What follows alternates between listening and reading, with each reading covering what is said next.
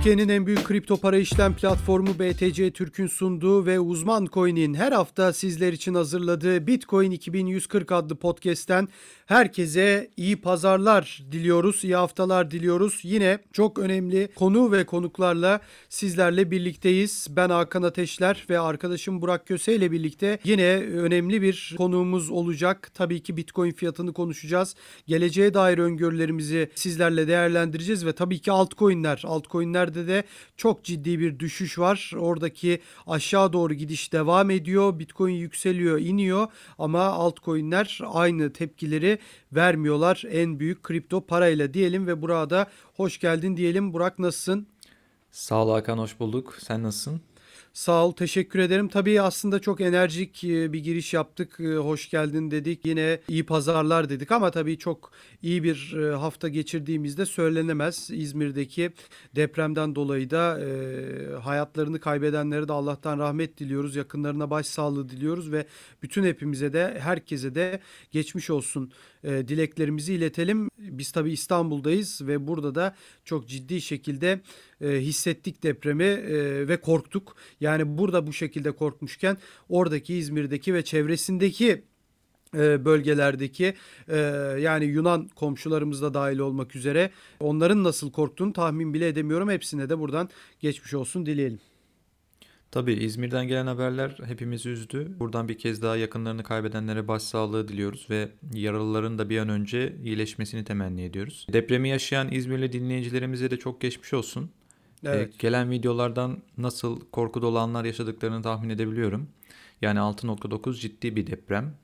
Ee, inşallah enkaz altındakiler de bir an evvel sağ salim bir şekilde kurtarılırlar. Tabii şunu da belirtelim. Aslında biz hep blockchain teknolojisi derken Bitcoin tabii ki merkezli olarak bunları konuşurken aslında insanın iyiliği için ortaya çıkan teknolojiler olduğundan da her zaman bunların bahsediyoruz.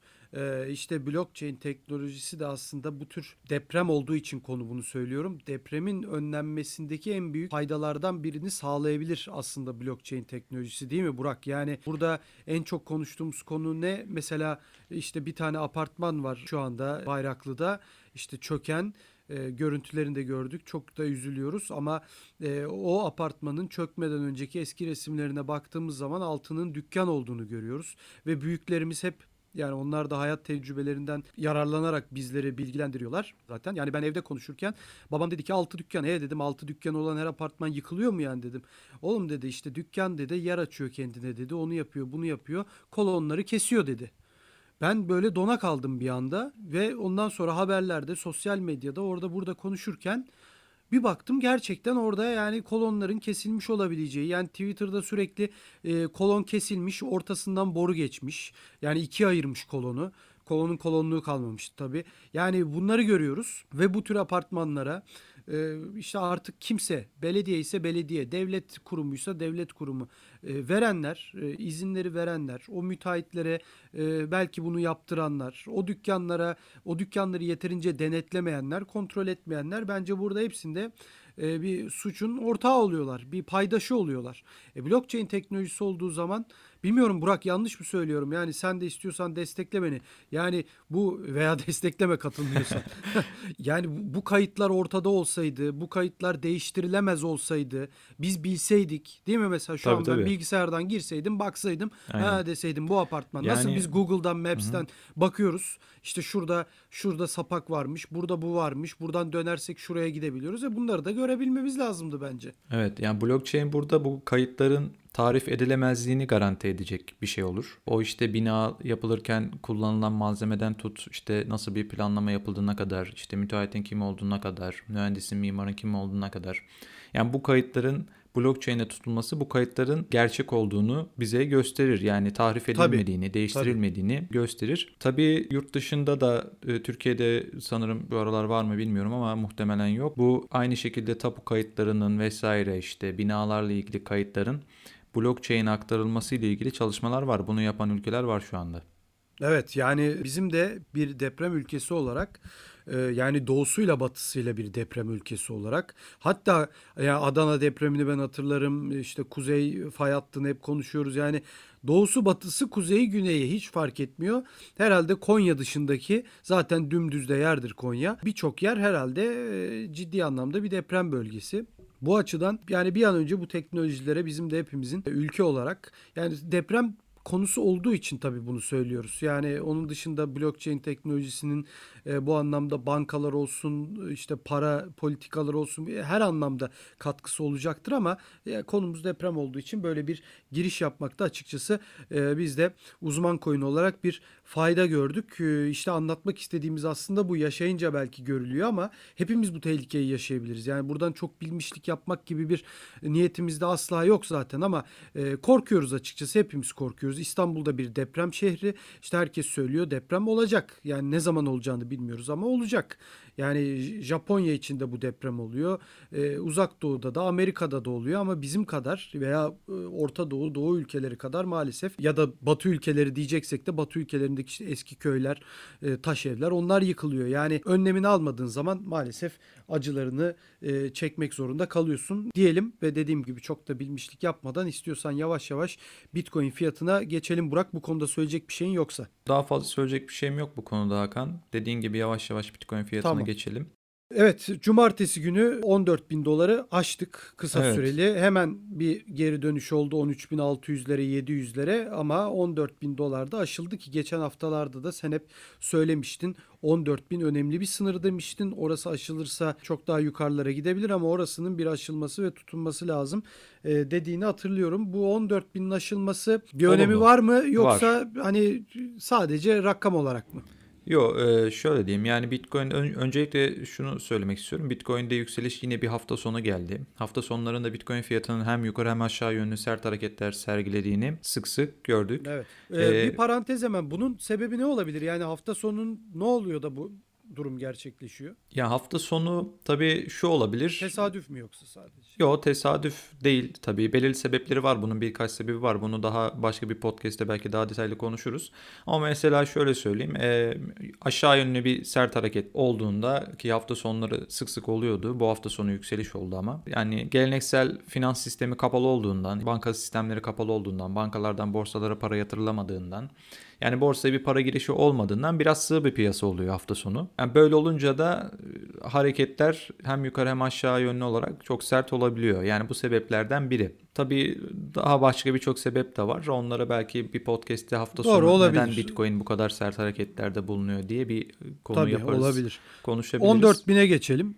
Ne ee, diyorsun? Ee, yani şimdi dediğin gibi fiyatın 14 e, bin doları geçmesine odaklanalım. Şu anda bu podcast'i çekerken henüz 5-10 dakika önce fiyat 14 bin 100 dolara çıktı. Ardından bir satış geldi. Ve en son ben kontrol ettiğimde 13 bin 800-900 dolar civarında işlem görüyordu fiyat. Yani şimdi 14 bin doları geçmek olumlu. Buradan bir satış baskısı geleceği de tabii şeydi yani beklenen bir şeydi. Ee, bundan sonrası için 14 bin doların üzerinde tutunup tutunamayacağına bak bakacağız Bitcoin'in. Yani eğer 14 bin doların üzerinde fiyat tutunursa ki ben açıkçası bunu bekliyorum.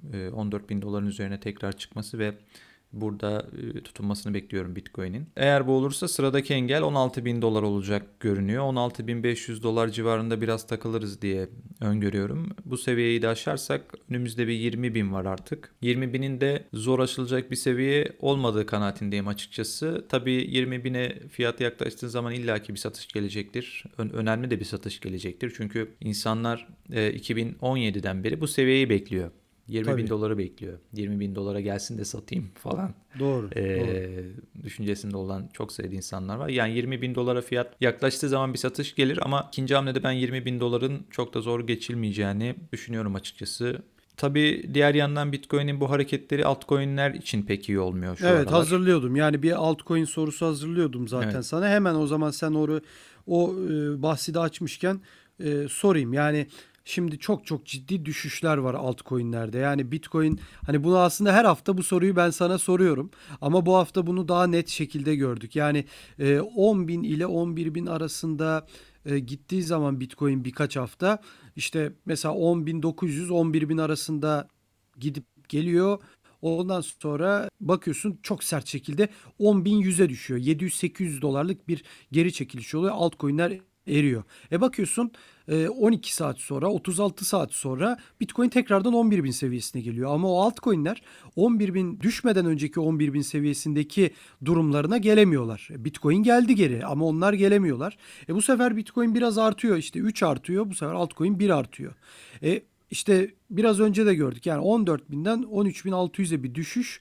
Orada da bile eridi altcoin'ler açıkçası ama 14.000'e çıkarken aynı seviyede artmadılar. Yani Bitcoin ne kadar sert hareket yaparsa yapsın yukarı veya aşağı hiç fark etmeden altcoin'ler düşüyor. Hatta fark etmeden demeyeyim e, düştükçe iki kat daha düşüyor. Yükseldikçe de nasıl diyeyim sana yarısı kadar yükseliyor. Yani tamamen zarar yazıyor e, altcoin'ler. Zaten Bitcoin paritesi olarak bahsetmiyorum bile.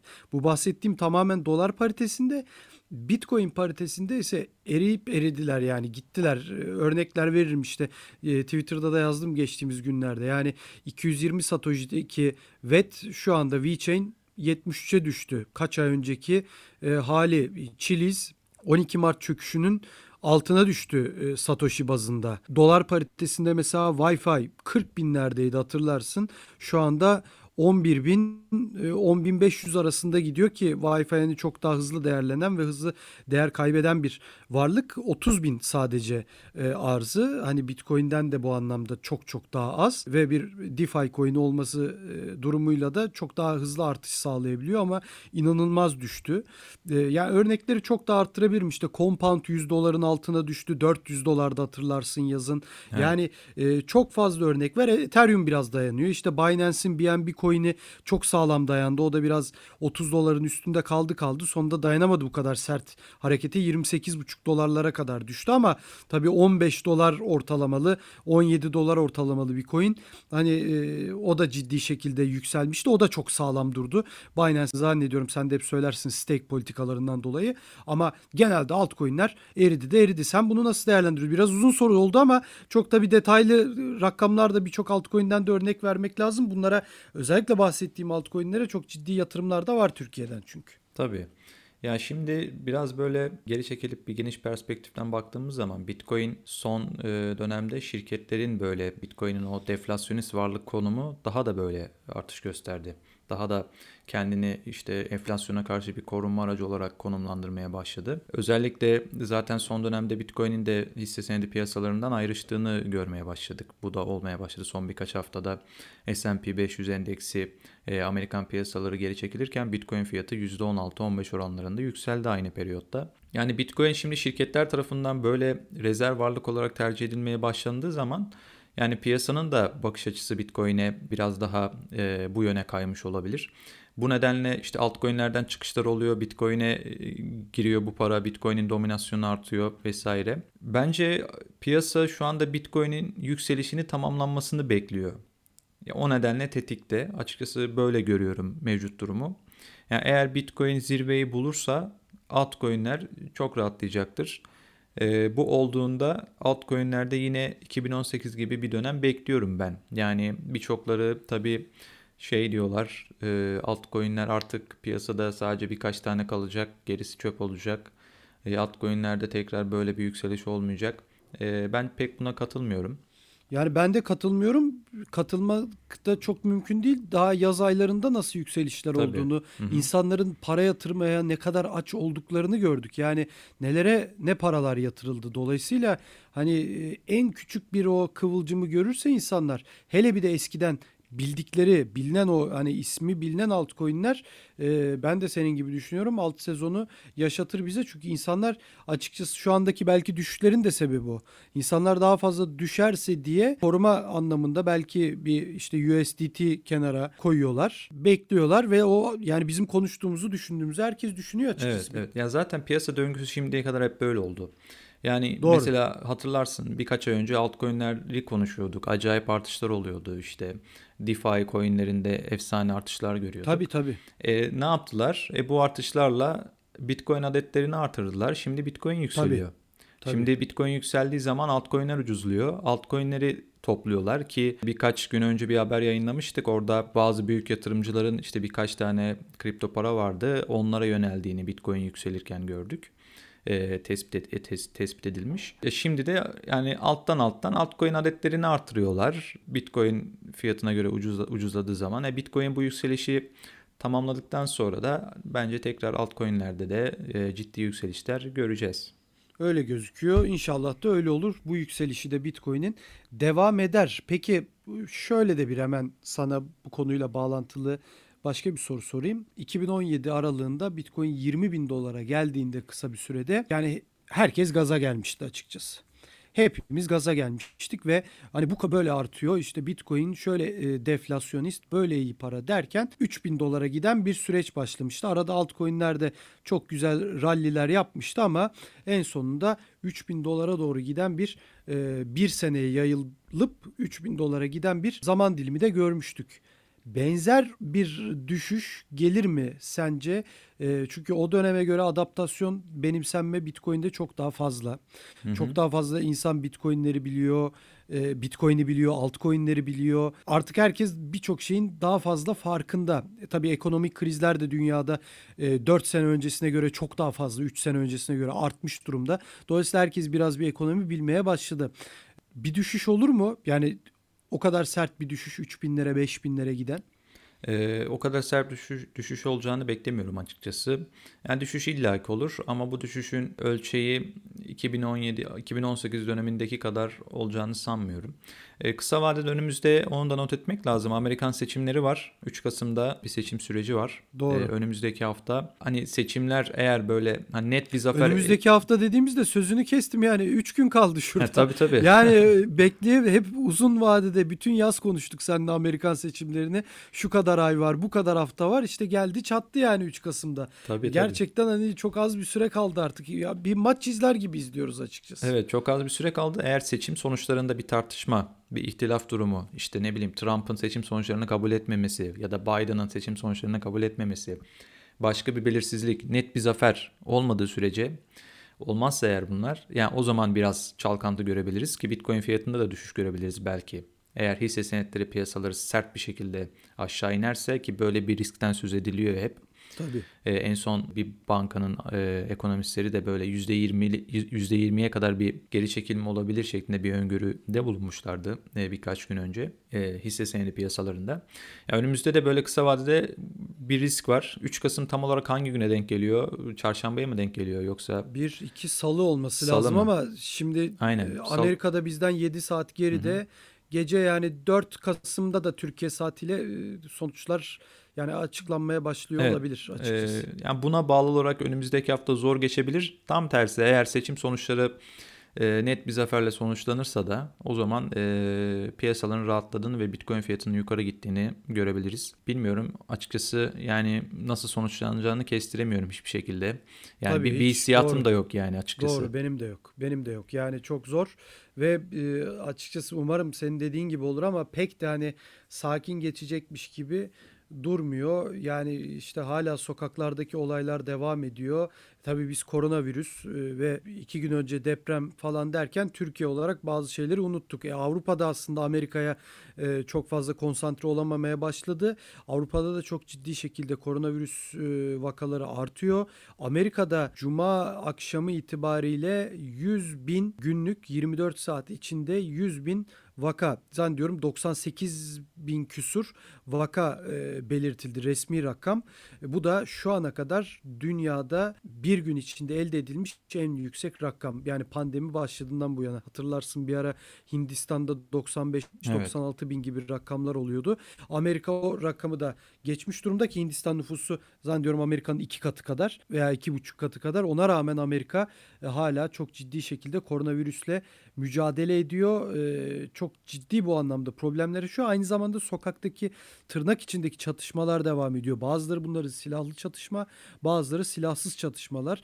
E, Karantinalar geliyor olan, bazı ülkelerde. Tabii Tabii yani e, işte Belçika kapattı, Fransa zaten kapattı, e, İtalya yine başladı. İspanya'da tam tersi yani e, bir de üstüne bu işsizlikle ilgili problemlerin dışında bir de orada hükümete protestolar var bu yasaklarla ilgili. Çünkü İspanya'da ekonomi olarak geriye gidiyor. Hani bütün bunlara baktığın zaman Avrupa'nın da aslında Amerika'ya e, Amerika'yı düşünecek hali kalmadı.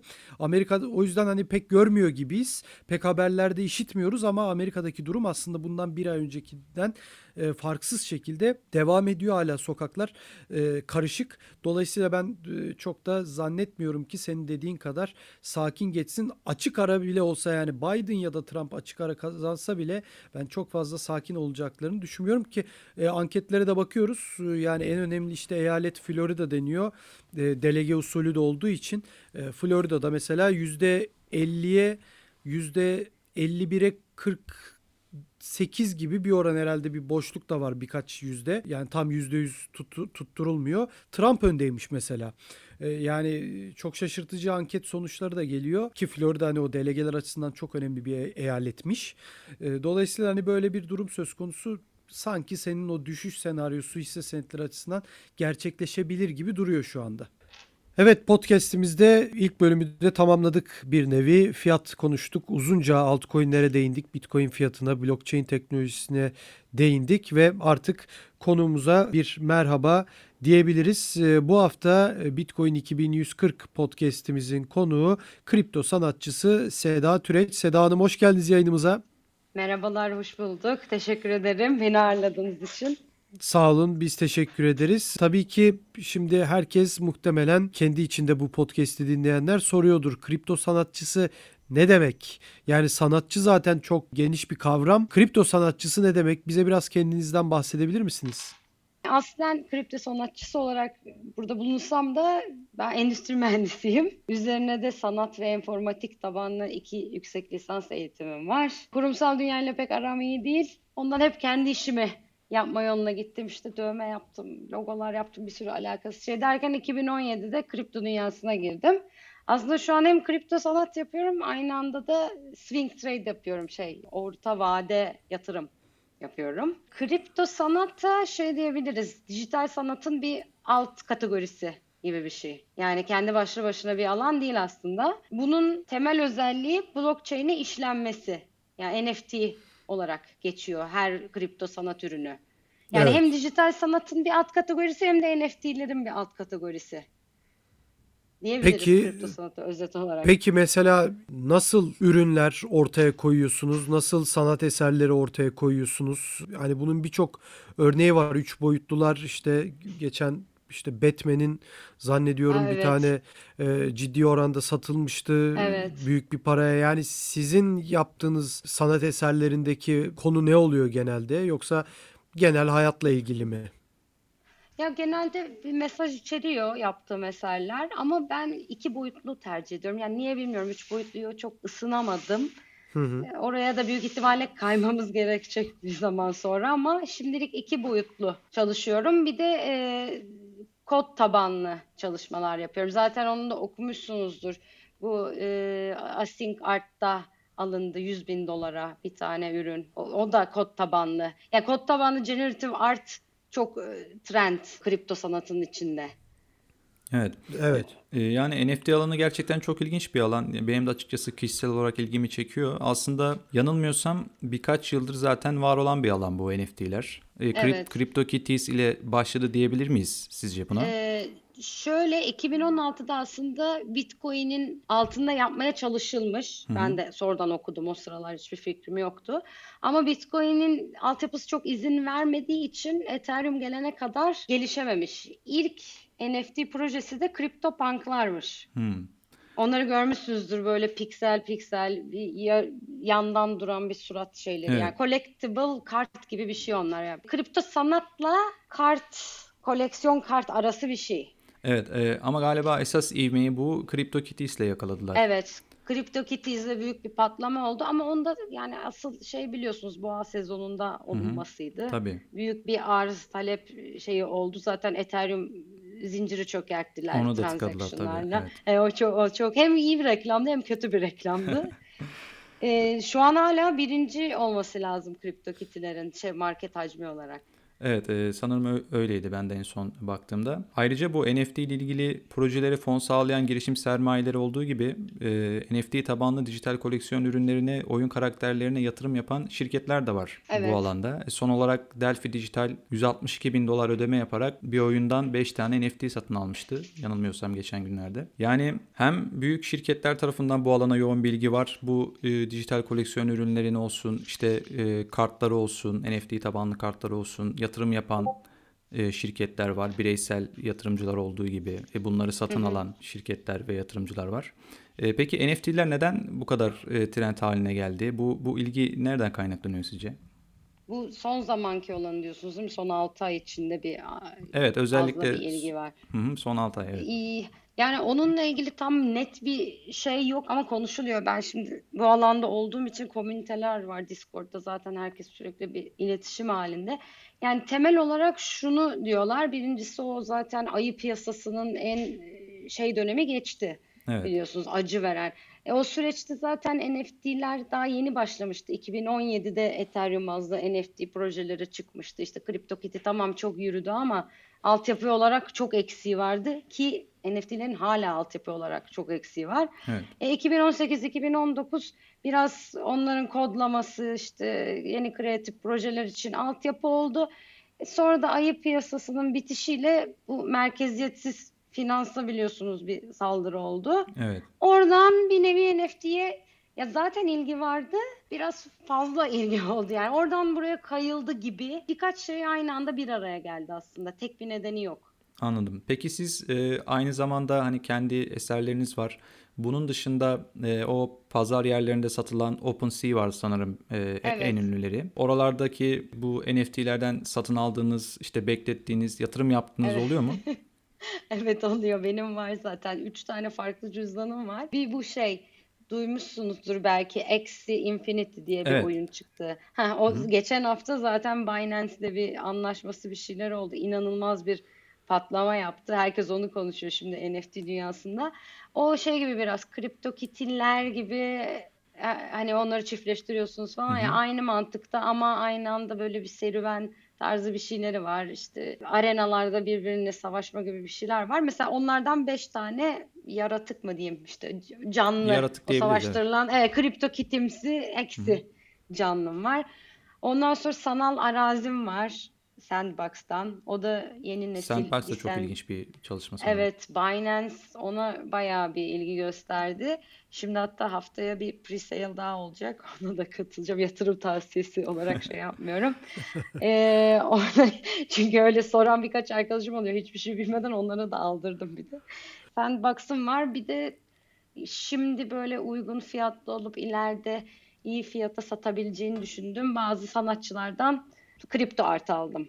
Anladım. Ama çok yatırım yapmıyorum. Onun da nedeni biliyorsunuz dolar Türk lirası şey yani. Hani, evet doğru. Ya şey olsa Türk lirası 2 lira olsa bir dolara karşı bayağı her şeyi alırdım buldum yatırım aracı olarak kullanılabilir herhalde bu NFT'ler değil tabii, mi? Tabii tabii. Tabii yatırım amacı ama düzgün alırsanız ya saçma sapan bir şey alırsanız peş para etmez. Peki Anladım. burada mesela siz saçma sapan diyorsunuz. Kime göre, neye göre saçma sapan olacak? Mesela nedir oradan kastınız? Gerçekten bilmediğim için soruyorum. Yani bahsettiğiniz... Ha, tabii, tabii tabii sorun istediğiniz e... sorabilirsiniz. Yok esas. Ya şöyle yani, olabilir. Nedir saçma sapanın kriteri yani onu sormak istedim. Ee, mesela işte kripto sanattan örnek vereyim. Yani şu Tabii. an tamamen hayali anlatıyorum. Şimdi bu Rareable'ı duymuşsunuzdur. O da son zamanlar büyük bir çıkış yaptı. OpenSea gibi bir mar- pazar yeri orası evet. da. O kripto sanat gibi çıktı. Ama her şey satılıyor içinde yani. Arazi de satılıyor. İşte bu online oyun ürünleri de satılıyor. Orası çok büyük bir reklam yaptı zaten bu şeyleri de işte Paris Hilton bir şeyler sattı. O dedi kripto sanat uçacak bilmem kim yazdı derken o yer inanılmaz bir popülariteye sahip oldu ve bir haftada 3000 yeni sanatçı geldi. Ve şöyle diyeyim internetten, uygulamalardan yaptığı şeyleri bile insanlar satmaya başladı birbirine yani. Yani sanatla hiçbir alakası olmayıp hızlı para kazanayım, burada iyi iş var, iyi market kafasıyla bayağı alım satım oldu. Atıyorum siz öyle birinden bir ürün alırsınız. E, adam 3 ay sonra bu işi bırakır, elinizde çöp olarak kalır gibi diyebilirim. Yani hani değer katmayan bir ürün alma şeyiniz de var, ihtimaliniz de var. Ondan biraz araştırmak gerekiyor. Evet yani hani bu biraz da hani altcoin piyasası gibi her şeye paranızı Aynen. yatırmayın 10 kat 100 kat Aynen artacak öyle. diye Yani evet. diyorsunuz. Ee, White yani paper'ı görüp yapılmayan Tabii. projeye yatırım yaptığımız 2017 dönemi gibi bir ortam var şu an. Evet, evet. Yani peki bu mesela şeyi çok merak ediyorum. Yani arazi dediniz. Yani bizim biz millet olarak da biraz hani bu tür konulara Arsa. meraklıyızdır. Ee, arsa, Evet. arazi yani e, inşaat da gelir ama önce arazidir her zaman. Yani alalım hayat boyu tutalım çocuğuma kalsın falan gibi artık severiz bu işleri. Yani kar etmesek bile elinde bir arsa bir arazi olması e, bir haz verir bize. Hani böyle, böyle bir e, Evet, biz öyleyiz. Durumumuz var yani. Bu iyidir kötüdür bilmiyorum ama bundan zevk alıyoruz açıkçası. Şimdi siz de almışsınız zaten bu araziyi ama yani e, evet şimdi mesela bu- bunu neye göre seçiyorsunuz? Nereden alıyorsunuz bu araziyi? Ee, Hemen sorayım çünkü bu sorular muhtemelen herkesin kafasında geliyor Evet. şu anda bizi dinleyen. Evet, e, şöyle arazi alırken ben şuna baktım. İşte dediğim gibi bu Discord komüniteleri var. Mesela NFT dünyasında olan çoğu insanın bildiği bir adam var. Whale Shark diye. Belki onu da okumuşsunuzdur. O adam genelde potansiyeli olan projeleri bulup önceden yatırım yapan birisi. Yani şu an hani biliyorsunuz bu Decentraland da var. Mana Coin Evet. falan. O Evet, 2017'de. evet. Hani oradan da gidip bir şey alabilirdim aslında. Orası da ileride para eder zihniyeti var ama Mesela bu Sandbox'la ilgili onlar e, çok projenin geleceği bilmem nesi işte Binance'in yatırımları, Atari'den bir sürü farklı şirketten kripto para cinslerine kadar hepsi kendilerine bir yerler almışlar. Ben de böyle optimal bir küçük arazi buldum kendime. O, şekilde direkt şeyden aldım mesela ben OpenSea'den aldım. Çünkü pre-sale'i kaçırdım. Ama OpenSea'den ucuz bir fiyata bir tane arazi aldım kendime küçük. Peki mesela hani bütün dünyada e, aslında neredeyse hiç bitmeyen de bir altcoin furyası var. Yani Evet. evet boğa piyasaları oluyor 2017'de oldu. Sonra belki bölüm bölüm oldu ama hep altcoin'ler hani şu sebeple çok hızlı artıyorlar ve düşüyorlar tabii ama hep iyiden görüyor herkes. iyi şekilde Hı hı. bakıyor ve hani bir gün alırız. İşte bu 0.00 bilmem kaç dolar bu bir gün 1 dolar olur ve biz 100 katı 1000 katı paramızı arttırmış oluruz veya bitcoin sayımızı arttırmış oluruz gibi bir mantalite var. Burada da belli ki aynı mantalite, benzer Var, bir mantalite var. var. Dediğiniz gibi araştırılması lazım. İşte nasıl öbür Evet. tarafta white paper varsa burada da araştırması, kendi araştırmamızı yapalım diyorsunuz. Mesela siz neden böyle bir elinizde altcoin gibi herkesin bildiği, herkesin göz önünde, herkesin gözü önünde olan bir piyasa varken neden bu sanat tarafını seçtiniz? Yani siz sevdiğiniz için mi? Hani sonuçta dövmede yapmışsınız. O da bir sanat bence. Aha. Ee, bence değil birçoklarına göre öyle. Hani işin sanat yönü sizin hayatınızda çok fazla var olduğu için ve böyle bir fırsat çıkınca o tarafa mı yöneldiniz? Yoksa hani daha fazla kar vardır diye Yok mi? tamamen hem sanat hem oyunlara da biraz ilgim var. Anladım. Ondan OpenSea'yi takip ediyordum her daim. Orada işte pazar payı ne hangi oyunun şey şeklinde. Daha sonra ben girdiğimde zaten kripto sanat piyasası yani yok gibi bir şeydi. Ya şöyle diyeyim bir sene önce 10 dolara falan ürün satıyorduk. Hani tamamen ben aa burada zaten gün işte orta vade yatırım yapıyorum. Çok da stresli sanatımı da yapmak istiyorum. Kripto dünyasındayım. Hoş bir komünite var. Aa burada sanat alanı da varmış. Buna gireyim dedim. Yani o zaman böyle Evet, büyük paralar dönmüyordu zaten. O, oradan çektiğim hiçbir para anladım. Yani kiramı pa- ödeyecek parayı- bir para kazanmıyordum Evet, o sırada. Evet doğru. Hem kendiniz bir sanatçı olduğunuz için hem de hani Evet. böyle bir şey çıkınca da hoşunuza Evet. gitti. Peki hemen şunu soracağım. Mesela e, sözünüzü kestim özür dilerim ama hani altcoin'lerde hep şu deniyor işte e, A altcoin'i işte projesi şu e, şunu hedefliyor deniyor. Sizin de mesela hoşunuza gidiyorsa ve gerçekten de onun bir komünitesi, bir topluluğu varsa ve hani hı. gerçekten sizin de dediğiniz gibi sosyal medya organlarında da sürekli görüyorsanız e, yatırımınızı yaparsınız. Bu olabilir. Ama mesela burada bunlar birer sanat ürünü, sanat eseri daha doğrusu. Bunun göreceli değil mi ileride artıp artmayacağı? Yani altcoin'de tamam bir proje var. Çok da kötü olabilir ama bir proje var. Yani o e, çok iyi olduğunda da o projeler artmayabiliyor fiyatları ama proje iyi. Mesela Hı hı. burada göreceli bir durum söz konusu değil mi? Yani o aldığınız arazi veya işte arazi de demeyeyim de bir sanat eserini aldığınız zaman onun neye göre siz fiyatının ileriki dönemde artabileceğini düşünüyorsunuz? Şimdi burada şöyle bir şey var. Ondan bahsedeyim ilk. Bunu sadece ileride satıp para kazanmak için almıyor insanlar. Yani Anladım. özellikle büyük yatırımcılar, bu dediğim işte Whale Shark var, o Mocha aldı galiba dediğiniz Batman'i ya da Token Angels aldı. Ya 5-6 Evet. tane büyük yatırımcı var NFT dünyasında. Zaten onlar tekrar satıp para kazanma derdinde değil, bayağı şey gibi Koleksiyon. düşünün. Ee, Evet, Koç ailesi resimleri Anladım. alıyor. Ay bunu da 10 bin dolara aldım, bakın gezin gibi. Ve sanal galerilerde o işte dediğimiz sandbox'ımsı yerler, crypto voxels var en çok kullanılan. Kendi müzelerinde sergiliyorlar. Yani Anladım. bunu alıp ileride satayım kafası daha küçük yatırımcı gibi bunda. Ya bayağı adamlar hobi olarak alıyor. Ya da adam oyun tutkunu Pokemon kartı biriktirir gibi o kartları biriktirmek istiyor. Yani onun olması istiyor. Çünkü bu gerçekten biraz enteresan ama elle tutamasak da Anladım. senin evindeki biblo gibi bir şey oluyor. Ve e, bu arada bu alanda da herhalde işte bu alanın önde gelen sanatçıları var ve onların yani o sanatçıların ürünleri daha mı çok değerli? Yani böyle bir şey var mı bu e, dünyada? Ya şimdi şöyle 2019'dayken ya ve öncesinde daha çok alaylı sanatçılar vardı. Yani şimdi günümüzde şeyler dahil oldu. Böyle popüler işte YouTube'da 1 milyon takipçisi olan 3D sanatçıları işte bir- Murat Pak var Türklerden. Onun özel kendi bir botu var mesela. Hani bu popüler sanatçılar girmeden önce hem ne kadar eski bir kripto sanatçı olmanız hem işte kendi tarzınızı net şeyde ilerletebiliyorsunuz. Bunlar önemliydi. Ve hani kaşenizi biraz siz belirliyordunuz. Çünkü şöyle bir şey var. Size teklif gelebilir ama onu kabul etmek zorunda değilsiniz kripto sanatta. Yani bu şey gibi değil 30 tane Litecoin alayım gibi bir şey yok. Yani ben derim ki ben buna kardeşim 100 Ethereum fiyat biçiyorum derim. Kimse almaz elimde durur ama 100 Ethereum'dur onun fiyatı. Hani orada biraz satış dengesini kurmanız gerekiyor ama dediğim gibi herkesin belli bir kaşesi oluyor. Ve çok satan adam o kaşenin altına inmiyor ve gerçekten talep o fiyatlara çıkıyor. Evet, e, Hakan da zaten başlarken Batman'den bahsetmişti. Batman e, ile ilgili teması Batman olan bir dijital sanat ürünü hı. 540 ET'ye satıldı.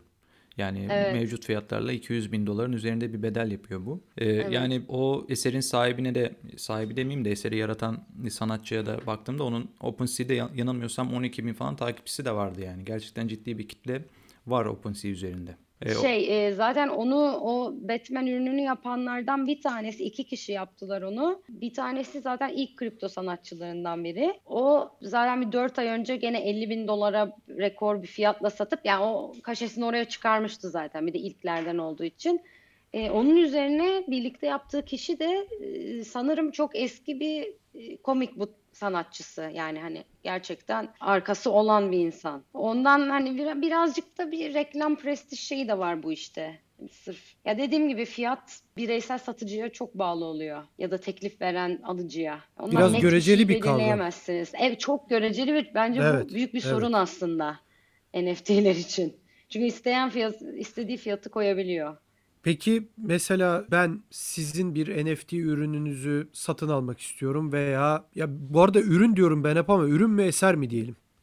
Yani bence Sen- fark etmez mi? diyebilirsiniz. Yok Evet. yok yani bir sanat eseri sonuçta ama hani bir de ürün çıkıyor ortaya falan yani Ama şöyle bir şey var. NFT'ler sadece oyun kartları ve kripto sanat değil zaten. Şeyler de NFT işte. E, INS'ler biliyorsunuz. Ethereum isim servisleri. evet, evet. O, yani onun gibi bir sürü şey olduğu için hani es- ürün diyelim, varlık diyelim. Bence Tamam sizin mesela varlıklarınızı, eserlerinizi, ürünlerinizi ben nereden bulabilirim? Satın almak istiyorum ya da bir bakmak istiyorum bakalım hani böyle bir işte insanlar mesela şu anda sizi dinliyorlar podcast'te ve hani aa bak Seda Türeç diye biri varmış, NFT diye biri varmış. Bir sanat eseri ortaya koyuyor, bir varlık ortaya koyuyor. Deyip de nereden görebiliriz mesela biz sizin eserlerinizi? Ee, işte maalesef o da şey e, sadece bu platformlarda görebiliyorsunuz. Yani bunun blok zincirine işlendiği işte Super Rare, Maker's Place, Async Art gibi platformlar ya da OpenSea, Rarible gibi pazar yerleri.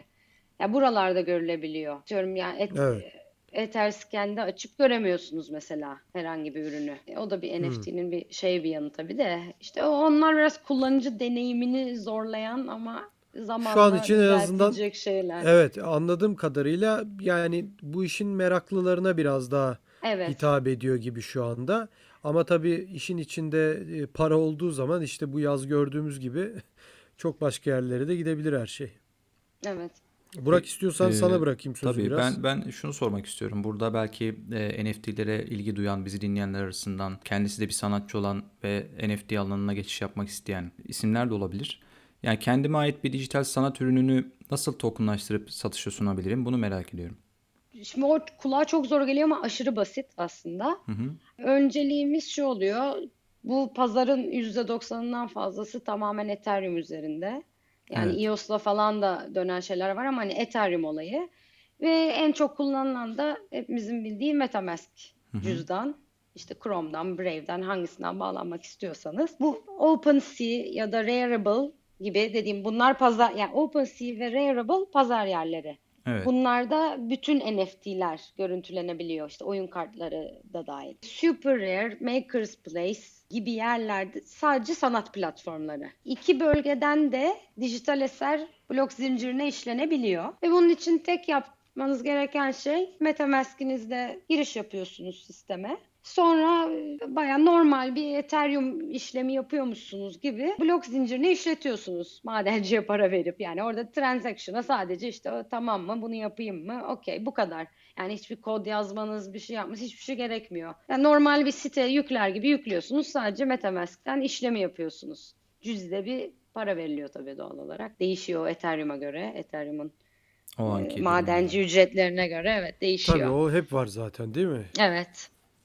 E peki bu sanata ilgi duyanlar ve bu alanda çalışmak isteyenler nasıl bir yol izlemeli? Yani sizce e, bu konularda ne tür bilgilere sahip olmalılar? İlk etapta bir böyle bir geçmişini birazcık okuyup hani sistem nereden nereye gelmiş, içeride kimler var. Çünkü çok küçük bir komüniteydi. Şu an çok büyümek üzere mi desem, büyüdü Ee, mü desem bilmiyorum ama Ne diyebiliriz? Mesela 100 bin mi ya da 1 milyon mudur, mudur e, bir e, farazi bir rakam söylersek? Kripto sanatçı Sanat, sayısı kripto mı? sanatçı sayısı olarak evet. Ya, ya da işte topluluk olarak işte bu ürünlere ilgi duyanlar, alıp satanlar. 10 bini zar zor geçiyordur gibi bir kafamda bir rakam attım şu an ama daha sonra ona bir bakabilirim. Ama 6 ay önce bayağı azdı. 2-3 bin kişi falandı. Anladım. Çok az bir kitle vardı. Ondan e, birazcık insanlarla yani komüniteye girmek gerekiyor ilk etapta. Hani bunu Evet. şey olarak demiyorum insanlara girip yalakalık yapın ya da satıcı, alıcı kişilere gidip mesaj atın ürünümü al gibi değil de hani kim kimdir? Çünkü maalesef alıcı sayısı satıcı sayısına göre bayağı az. E ondan hani nasıl bir yol izlenmeli? Dediğim gibi başvuru yapılması gerekiyor zaten iyi şeylere, platformlara. İşte başında Super Rare, e, şey market pazar payı en yüksek olan Evet. Maker's Place, Known Origin. Onların linklerini de size atarım istiyorsanız aşağı bırakmak isterseniz. Olur bırakabiliriz. İşte bir Rarible var. E, Rarible'ın özelliği başvuru yapmanız gerekmiyor. Yani diğer platformlara çünkü bir jüri gibi bir şeyden geçmeniz gerekiyor maalesef. Bir de talep arttığı için herkesi almamaya başladılar. Yani OpenSea'ye direkt konulabilir ve Twitter'la Discord üzerinden yürüyor genelde piyasa. Yani öyle Instagram'da değil olay. Yani Discord'da komüniteler var, Twitter'da da insanlar reklamını yapıyorlar. Ya ben bayağı uzun bir süre Twitter kullanmamıştım. Ondan ne olduğunu hiç anlayamıyordum açıkçası. Sonra bir baktım herkes oradaymış. Yani Twitter kullanmak gerekiyor. Anladım. E, Hakan ekleyeceğim bir Tabii, şey var mı tabii. Hakan? Tabii yani sanatın dışına çıkarsak artık hani Seda Hanım da belli ki teknolojik bir insan, teknolojiye meraklı bir insan. Bitcoin ile ilgili ben fikirlerini de merak ederim. Yani Bitcoin yatırımı hani 2017'de programın başında öyle söylemişti. Hani endüstriye bu sektöre dahil oldum demişti ama yatırım yapıyor musunuz Bitcoin'e? Geleceğini nasıl görüyorsunuz? Hedefiniz var mıdır fiyat anlamında ya da ben bunu daha da ileride çok daha uzun vadede değerleneceğini düşünüyorum. E, satmayı da düşünmüyorum yani. E, sürekli hodl dediğimiz Yok psikolojide onu misiniz? zamanında yaptık. Ay, Onu, Öyle mi? onu şey çömez zamanda yapmıştım. O çok korkunç bir şey oldu. Şu an elimde Bitcoin hiç yok. Bitcoin hiç alıp satmıyorum bu arada. E, Ethereum alıp satıyorum ya da Litecoin alıp satıyorum. Hem daha yüksek diye e, hareket oranları bir de hani kripto sanattan dolayı tamamen Ethereum'la yaşıyorum gibi bir şey. Onun dışında Bitcoin'in geleceğini ya pozitif görüyorum tabii ki. Bu yani son bir zaten herkes büyük bir düşüş bekliyor global borsayla beraber. E, ondan sonra bütün paramla kripto paralara geçmeyi düşünüyorum ama şu an değil yani bir, birkaç ay sonra. Şu an şey yapma önce bir düşüncem yok. düşsün diyorsunuz. Evet yani, sonra. yani düşmeyecekse bile belli bir şeyin üstüne çıkması lazım ki benim ona giriş yapmam için bana onay versin. Ya ben tamamen teknik analiz yapıyorum. Ondan hani Hmm. seviyelerini geçecek ki bana şey yapacak, onayı verecek gibi. Ya şu an çok tatmin olmuş değilim bu çıkışta. Ondan şu an şey değilim hatta Ethereum'larımın hepsini de geçen hafta mı ne sattım. Evet. pişman olmam. Umarım 3 hafta sonra çok pişman olmam bunu söylediğim için herkes. Yani tabii şimdi Amerikan seçimleri falan programın başında da konuştuk. Biz yani çok karmaşık dönemler hani Bir de Evet. Ethereum 2.0 diye bir gerçek var önümüzde evet birkaç ay doğru. sonra. Yani ne olacağı gerçekten hiç belli değil. Yani Ethereum 0 yani 2.0 da bakıyorsun aylardır Gelecek mi, gelmeyecek mi? Gelecek diyor. Temmuz dediler. Sonra işte bir Temmuz dedi 20 mi aslında demedi falan. o. E tabii yani Evet. Temmuz dedi mi aslında Temmuz'u telaffuz etti ama onu kastetmedi gibi konuşuyorduk Evet. en son. O iş iyice dallanıp budaklandı. E, ilginç yani sadece Litecoin ve Ethereum e, alıp Bitcoin almamakta yani ben mesela hani şaşırdım ama şey anlamında söylemiyorum. Olumsuz bir anlamda ama ilk Yok kez duydum Bitcoin tabii. çok seviyorum. Aşırı seviyorum ama diğerleriyle oynamak daha çok hoşum. Ya dediğim gibi alıp kenara Onlar biraz daha volatil olursam evet. ya şöyle bir şey olursa şimdi hani her ihtimale teknik analizde hesaplanıyor biliyorsunuz siz de benden iyi biliyorsunuzdur. Atıyorum Bitcoin şu değerin altına inerse ben ondan işte 5-10 tane alırım cüzdana koyarım 2 yıl boyunca onu unuturum gibi bir düşüncem var. Ama atıyorum Evet. 10 binde kalır. O zaman ben Ethereum'larla yoluma bakarım. Hani hiç bulaşmam. Hani Anladım. beni tatmin etmesi için onun 5000 lira, 6000 lira geri inmesi lazım. Ki ha tamam alayım ben kenara koyayım diyebileyim. Yani Anladım. bir E- biraz şey gözüyle bakıyorum ona. e, Yani teknolojisinde değilim gibi tamamen Anladım. Ya yatırım. şuradan sorayım o zaman hani kişisel olmayacaksa çok ama yani 12 Mart'ta da düştü mesela o kadar. Orada almadınız mı Aldım, koronavirüsü sattım patladınız mı? sonra. Ha öyle mi? Tabii Tamam. tabii ben orayı da orayı Tamam. bekliyordum. Hatta ben 2000 1800-2500 arasını beklemiştim. Ondan o kadar çok almadım. Siz de bayağı üzüldüm sonra. beklemişsiniz ama artık o kadar da artık Ama o hiç kadar öyle, hiç öyle de hiç belli olmaz. O Olmaz o tabii sefer doğru. de herkes şey aşırı artık boğaya dönmüştü. Ben dedim bu Doğru. ben elimi sürmem buna dedim. Doğru 10 binlerdeydi. Tabii ondan sonra inanılmaz bir düşüş oldu. Orada aldım hatta çok erken sattığım için çok üzüldüm. Onda da. Litecoin aldım hatta bir çıkmayan da o oldu. Yani bu kadar olur. Yani gidip Doğru o Ethereum çok alsam oynamadı. inanılmazdı yani. En çok oynayan coin gitti hiç oynamayacağı tuttu. Ona, ona küsüm şu an. Ethereum bazlı gidiyorum. Bir de biraz kadın olduğum için duygusal bakıyorum. Hani coin'e bağlanıyoruz falan Yok kadınlık böyle. meselesi değil yani milyonlarca insan duygusal bakıyor. Yani biz Evet de dahil biz yani. ekstra duygusal bakıyoruz yani böyle. ilk XRP'yi 4 dolardan alanlar hala bekliyor mesela. Evet Ay tabii. Ripple hiç hiç sevmediğim ve nefret ettiğim o vardır ya Ripple'cılardır Doğru. ya değillerde. Link'i çok beğeniyordum. Almadım en diplerdeyken çok pişman oldum. Ondan ona da elimi sürmüyorum. Ona da küsüm ondan. Ya ben tamamen Ethereum şeyindeyim. Ama yeni bir şey çıkarsa ona geçerim yani terk edebilirim onu. Problem değil. Kripto Belki de do- başka yani bir yere evet, giderse. Doğru. Doğrusu da bu gibi. Yani çok da duygusal Evet. olmamak gerekiyor. Açıkçası onu Evet. da belirtelim. Ben bu kadar benim sorularım Burak. Ben son olarak şunu sorayım. Yani Bitcoin'i konuştuk ama ondan önce aslında soracaktım bunu. Ee, bu NFT piyasasının önümüzdeki birkaç yılda daha da böyle katlanarak büyüyeceğini düşünüyor musunuz? Böyle bir potansiyelden söz edebilir miyiz sizce? Zaten birkaç yıl içinde büyük bir boğa beklendiği için Bitcoin'de büyük ihtimalle bu seferin ICO'ları bunlar olacak.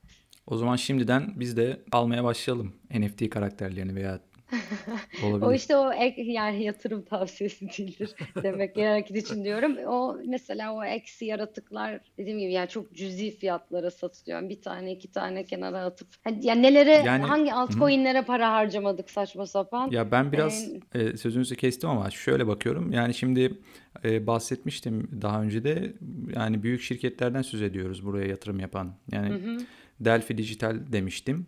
Bu sizin bahsettiğiniz oyundan eksi Infinity'den aldılar bu arada. E, onu hatırladım. 160 bin dolar ödeme yaparak, yaparak 5 NFT satın almışlardı Aa oradan. onlar onlar mı? Tamam Evet, tamam. evet. Onlara bakıp geçen gün dalga geçtik kardeşimle. Hangi gerizekalılar bunlar? Tamam o zaman. En azından şirketmiş ondan şey olmasın. Şirket onlar Ya evet. bir de tiplerini gördünüz mü bilmiyorum. O kadar komik, Yok. sevimli tipleri var ki hani böyle Pokemon karakterleri gibiler. mi? Pe- evet evet, Evet, evet, onları gördüm. falan gibiler. Hani, hani böyle ciddiye alamıyorsunuz da ama bayağı oyun zevkli yani. Oynamanızı tavsiye ederim. Bayağı eğlenceli bir oyun. Yani. Ben oynuyorum bazen. olabilir. Olabilir. Benim ilgimi çekiyor açıkçası. Yani özellikle o nadir karakterleri alıp koleksiyonluk olarak tutmak ilgi Tabii tabii çekici. çiftleştirebiliyorsunuz. Çiftleştirilme seviyelerine göre fiyatları değişiyor. Bayağı zeka şeyi de var içinde. Kartlar var. Kartlar güç veriyor. falan. Güzel yani. Eğlenceli. Ee, saçma sapan bir şey değil. Evet, ismini de hatırlayamadım. Bu arada bir tane büyük büyük bir kart oyunu var NFT olarak.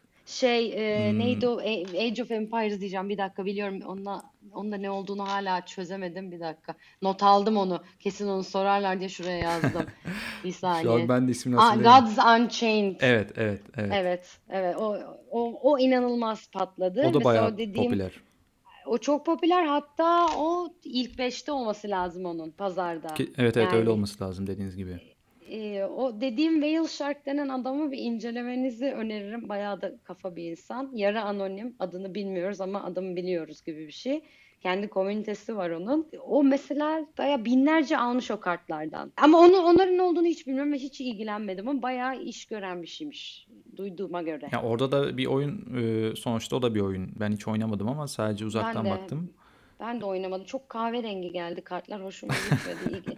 Ya böyle içim karardı biraz açıkçası. Öyle. Ama oradaki çizimler falan, karakterlerin çizimleri, kartların üzerindeki şeyler onlar Tabii bayağı tabii ilgi çok. çekici görünüyor. Tabii tabii çok profesyonel. Hani böyle o creep şeyler, o pembe pembe yaratıklardan sonra ya dedim bunlar çok böyle şey içimi kararttı. Ama bayağı onlar çok popüler. Onlara çok yatırım yapan insan var. O konuda şey değil. E, hala CryptoPunk'lardan alan ha şey var. Avastarlar var. Onu biliyor musunuz? Avastars diye bir şey var. Onu duymamıştım. Yok ben de Ee, duymadım. O çok enteresan bir proje. Onda herkesin önünde random olarak herkesin bilgisayarında böyle bir karakterler oluşuyor. Yok kirpiğinin ucu farklı. Sırf surat gibi düşün ama saçı falan da var. Ve bunların belli seviyeleri var. Yani diyor da önünüzde işte bu çok ender bir insan. Bu her, çok bu her yerde görülen bir insan tipi. Mesela onları buluyorsunuz. Bir kere yaratılıyorlar, yok oluyorlar sonra falan böyle bir enteresan. Bakmanız lazım. Ben de tam anlatamıyorum şu anda. Neyse orada buluyorsunuz para ödemeden. Sonra gidip bir koleksiyonere diyorsunuz ki ben çok nadir bulunan bir avastar buldum. Bak sana 50 Ethereum'a satayım mı diyorsunuz. Adam tamam derse siz onu oradan bir Ethereum'a alıyorsunuz. Çünkü sadece size çıkıyor. O adam bulamıyor onu istese de. Adama 50 Ethereum'a satıyorsunuz. Yani öyle enteresan şeyler de var incelenmesi gereken ama ben onlara da bulaşmadım. Ya çok riske girmiyorum. Hani minimum risk. Peki eklemek istediğiniz var mı bu alanla ilgili? Ben şunu da sizden rica edeceğim. Ee, sizin nickiniz nedir? Bu platformlarda insanlar sizin sanat eserlerinizi nasıl görebilir? Onu da belirtirseniz iyi olabilir. Benim seturec.eth yani INS adresimi kullanıyorum her yerde. hı. seturec.eth olarak e, bütün platformlarda varım. Zaten Twitter'ımda seturec5 diye. Yani hep seturec'li her şey. Seturec yazınca her yerde çıkıyor zaten. Türkiye'den e, var mı sizin gibi e, az önce bir isim zikretmiştiniz. Onun dışında Evet. sanatçı olarak eser üreten başka isimler var mı? Ya da sayıları Ee, nedir? Ben girdiğimde kimse yoktu yanlış hatırlamıyorsam. Türk sonra Berk Özdemir diye bir arkadaşla tanıştım. O da Hollanda'da yaşıyordu. Çok enteresan bir insan. O dijital müzik falan da yapıyor. Onun dışında işte bu Murat Pak diye çok ünlü. Onunla hı. bir şeyim yok, muhabbetim yok. Yani bilmiyorum sadece görüyorum Hı hı. eserlerini. O girdi. Daha sonra yani şu an yeni giriş yapan çok insan var son bir aydır. Türk olarak Twitter'da görüyorum. Ya ama onun öncesinde 3-5 kişi vardı diyebilirim direkt. Ya bu. Rarible piyasasından sonra girdi insanlar. Ee, peki eklemek istediğiniz başka bir şeyler var mı bu konuda, bu konularda? Ee, yok ama hani birileri yatırım yapmak istiyorsa sanal arazi almaları en mantıklısı bence. Sandbox, Sandbox mıydı? Ya evet hani Sandbox ben de şey kefil Orada- değilim. Evet. Kefil değilim. O Anladım. Minecraft'in üst versiyonu gibi bir şey Ee, yapmışlar. onu ben birkaç hafta önce yakın bir arkadaşımla konuşmuştuk bu konuyu. Oradan şirketler, borsalar alım yapıyorlarmış Çılgın gibi ve alıyorlar. bunu bir reklam aracı olarak da kullanıyorlarmış herhalde. Orada kendi logoları ve vesaire Tabii, şeyleri tabii. var, değil mi? İnanılmazlar. E, zaten önceden e, başvurmanız lazım. Şimdi son satış var. 12 Kasım'da sanırım. Şimdiden kaydolmanız gerekiyor yoksa ilk açılan kişiler hemen kapıyor size hiçbir şey kalmıyor. Hmm, anladım. Bayağı düzgün bir proje ama. Yani indirip oynamaya da çalıştım. Güzel. O zaman ben mutlaka bakacağım çünkü hatta biz de düşünmüştük alsak mı şey olarak e, şirket olarak bu böyle bir arazi. Sandbox'ta. %20 komisyon alırım şey. Herkesten öyle. Bütün verdiğim tavsiyelerden. Yani o %20. zaman biz hani şu kişilerden olmamamız lazım. Hani hep anlatırlar ya hani arkadaşlarımız, annelerimiz, babalarımız hani işte dedeninmiş bak buralar da satmış işte. Hani Tabii bizim tabii. de o zaman torunlarımız da yani bizim için söylememeliler bunları. Ya aynen Almamız aynen lazım öyle bir mantık var. Ya bir tane Bitcoin e, şey yapan arkadaşım var. Bitcoin'le iş yapan ama hani trader değil. Mesela ben adama dedim ki ya dedim böyle sandbox diye bir şey var. 1960'larda İstanbul'dan arazi aldın. Düşün al şuradan Evet, 200 aynen. 300 dolar ayır dedim. Tamam dedi. Şimdi dün diyorum ki haftaya işte iki hafta sonra gene varmış. Hemen kaydolalım diyor. Yani öyle bir mantalite var. Dediğim gibi ya e, tabii ki çok büyük risk alıyorsunuz. E, daha hepsinde öyle ama. Mesela kripto sanatta da şöyle diyeyim size bir örnek vereyim. Bir yıl önce diyordum ya 10 dolar 20 dolara satıyorduk diye. Evet. Bir tane adam benden bir şey 20 dolara mı ne almış? Geçen gün e-mail geldi. Known Origin diye bir platformdan. O da işte Super Rare gibi. E, adam başkasına 480 dolara satmış. Benden 20 iyi. dolara aldığı Hmm, şey. Yani çok altcoin almış gibi bir şey oldu adam. Bana da 40 dolar geldi. Biraz sinirlendim. Ya onu onu soracaktım ben de Çok zaten. sinirlendim. Çok sinirlendim ama. Olsun Yani yine hani- bir %10 gelmiş canım yani o kadar olsun Evet. %7 Ama şimdi gelmiş. benim benim de azıcık bir tanınırlığım var piyasada. Hani ondan belki Hmm. adam yatırım aracı olarak görmüş olabilir. Peki Ya öyle bir şeyiniz oluyor. anladım şunu soracağım. Şimdi 400 ek- kaç dolar aldı dediniz son adam? 480'e aldı. 480 480 dolar aldı. Evet. Ee, bu peki diyelim 2-3 yıl sonra bunu 48 bin dolara sattığı zaman oradan da siz yine gelir elde edici elde, Evet, elde hep edebilecek yüzde misiniz? on, hep yüzde on Hep yüzde on. sizde.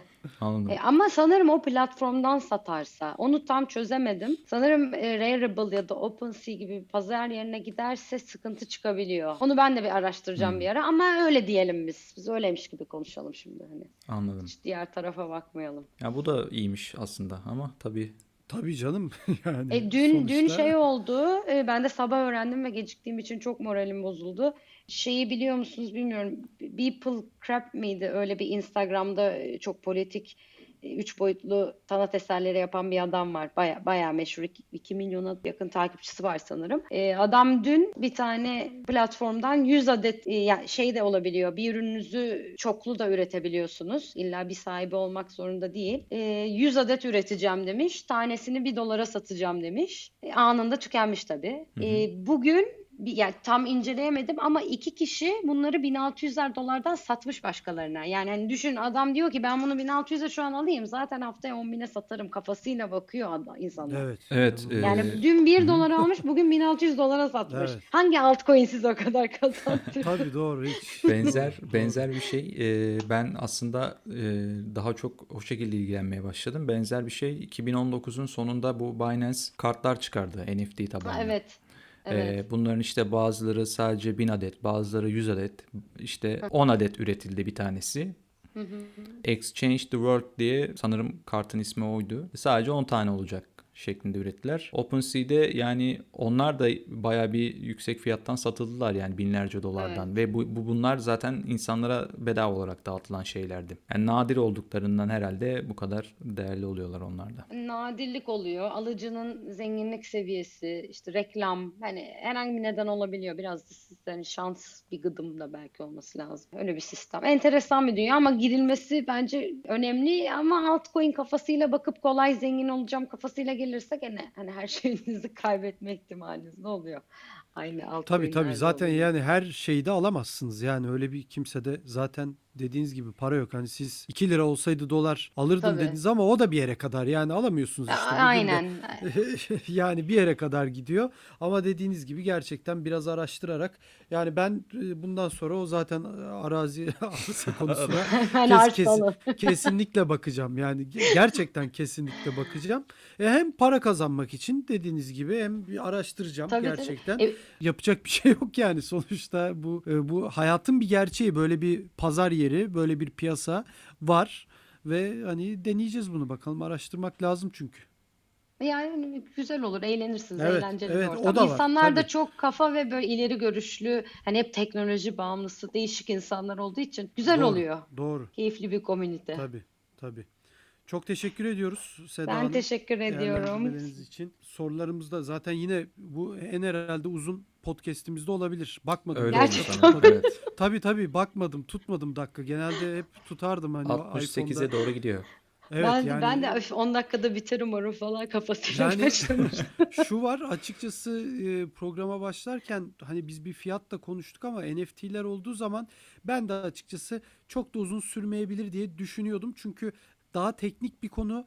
Daha hani şimdi konuyla ilgili çok fazla fikriniz olmadığı zaman çok soru da Aha. öğretemiyorsunuz. Evet. Yani şimdi siz istediğiniz kadar anlatın. Biz iki tane soru sorarsak bir yere kadar gidecektir o program ama özellikle hani o şey açıldıktan sonra tam bizim sevdiğimiz mu- muhabbetler açıldıktan sonra konu uzadı. Yoksa belki bir 15 dakika önce tam bitirmeye yelteniyorduk ama işte Burak girdi araya o sordu falan filan. Tamamen para şeyle Ta- Sandbox Yok reklamını da estağfurullah. yapmış. Hayır, hayır. Hakan Para tamamen şey değil ama Arazi işi Hakan'ı cezbetti. ama sonuçta bu e, hani gerçekten konuştuğumuz yani olan bir şey ve hani Evet. cezbetti insanları da cezbediyor her şeyi. Evet evet. Cezbetmedikten sonra zaten hani konuşulmayacaktır ama gerçekten güzel bir program oldu açıkçası. E, çok dinlemesi de bence zevkli olacaktır diye düşünüyorum. Bayağı çünkü genelde bizim programlar şöyle hani şey değil tıklansın diye başlık atıp da daha sonra işte tıklasın e, gitsin ne yaparsa yapsın değil. Bizim Evet. programları hani biraz kendi reklamımızı da yapıyoruz ama hani e, dinliyor insanlar genelde sonuna kadar. %92'yi aşıyoruz hep dinlenme oranında. Aa, çok iyi. Ee, tabii tabii yani sonuna kadar gidiyor herkes. Bunda sonunun sonuna kadar gideceğine eminim Sonunda. Onu başında söyleyeyim. yazın Sandbox 1950'lerde arazi alma Tabii tabii tabii. Ha bu arada Sandbox'taki son bir şey söyleyeyim. Hiç alakam yok bu arada takımla falan. E, bu Wales Shark dediğim adam ona da bakmanızı rica ediyorum. O bayağı çılgın birisi. Ben özellikle Sandbox'ta ona yakın yerleri tercih ediyorum. Bir de Bu da Atari'ye. ilginç bir strateji. Ha, E. O adam çünkü o adam bir şey yapıyorsa onun bir bildiği vardır ya. Benim için öyle o adam. Hani o en sevdiğim kripto insanı. E, tanıyorum da ya bayağı muhabbetim var. Dünyanın en tatlı insanı. Kendi para birimi falan var. Deli bir adam. Onu da bir inceleyin. Bir de ona yakın. Kocaman zaten şeyi var. Logosu çıkıyor bütün arazilerde. Göreceksiniz açtığınız anda. Anladım. Adam yarısını aldı. Tamam geleceğin bebek Arnavutköy'ünü artık bir deneyelim ne olacak ki artık bakacağız. Çok teşekkür ediyoruz Seda Tamamdır. Hanım Ben teşekkür ediyorum için. İyi yayınlar diliyorum. Sağ Sağ olun. olun iyi günler. Evet. günler. Programımızı sonlandırabiliriz. Ee, Türkiye'nin en büyük kripto para işlem platformu BTC Türk'ün sunduğu ve Uzman Coin'in her hafta sizler için hazırladığı Bitcoin 2140 podcast'inde bu haftada yine çok ilginç bir e, konuk ve konuyla sizlerle birlikte olduk. Gerçekten e, kripto sanat nedir? Bu sanat eserleri nasıl oluşur? Nerededir? Bunların hepsini konuştuk ve gerçekten hem eğlendik hem güldük ve aynı zamanda da belki de yeni bir kazanç kapısı bulduk kendimize diyebilirim. Çünkü e, onu bulmasak bile en azından bir şeyler öğreneceğiz belli. Yani biraz para Evet. kaybetsek de kazansak da bir şeyler öğreneceğimiz kesin diyelim. Çok teşekkür ediyoruz Seda Türeç'e tekrardan. Ben Hakan Ateşler ve arkadaşım Burak Köse adına herkese iyi pazarlar, iyi haftalar diliyorum. Gelecek hafta görüşmek dileğiyle.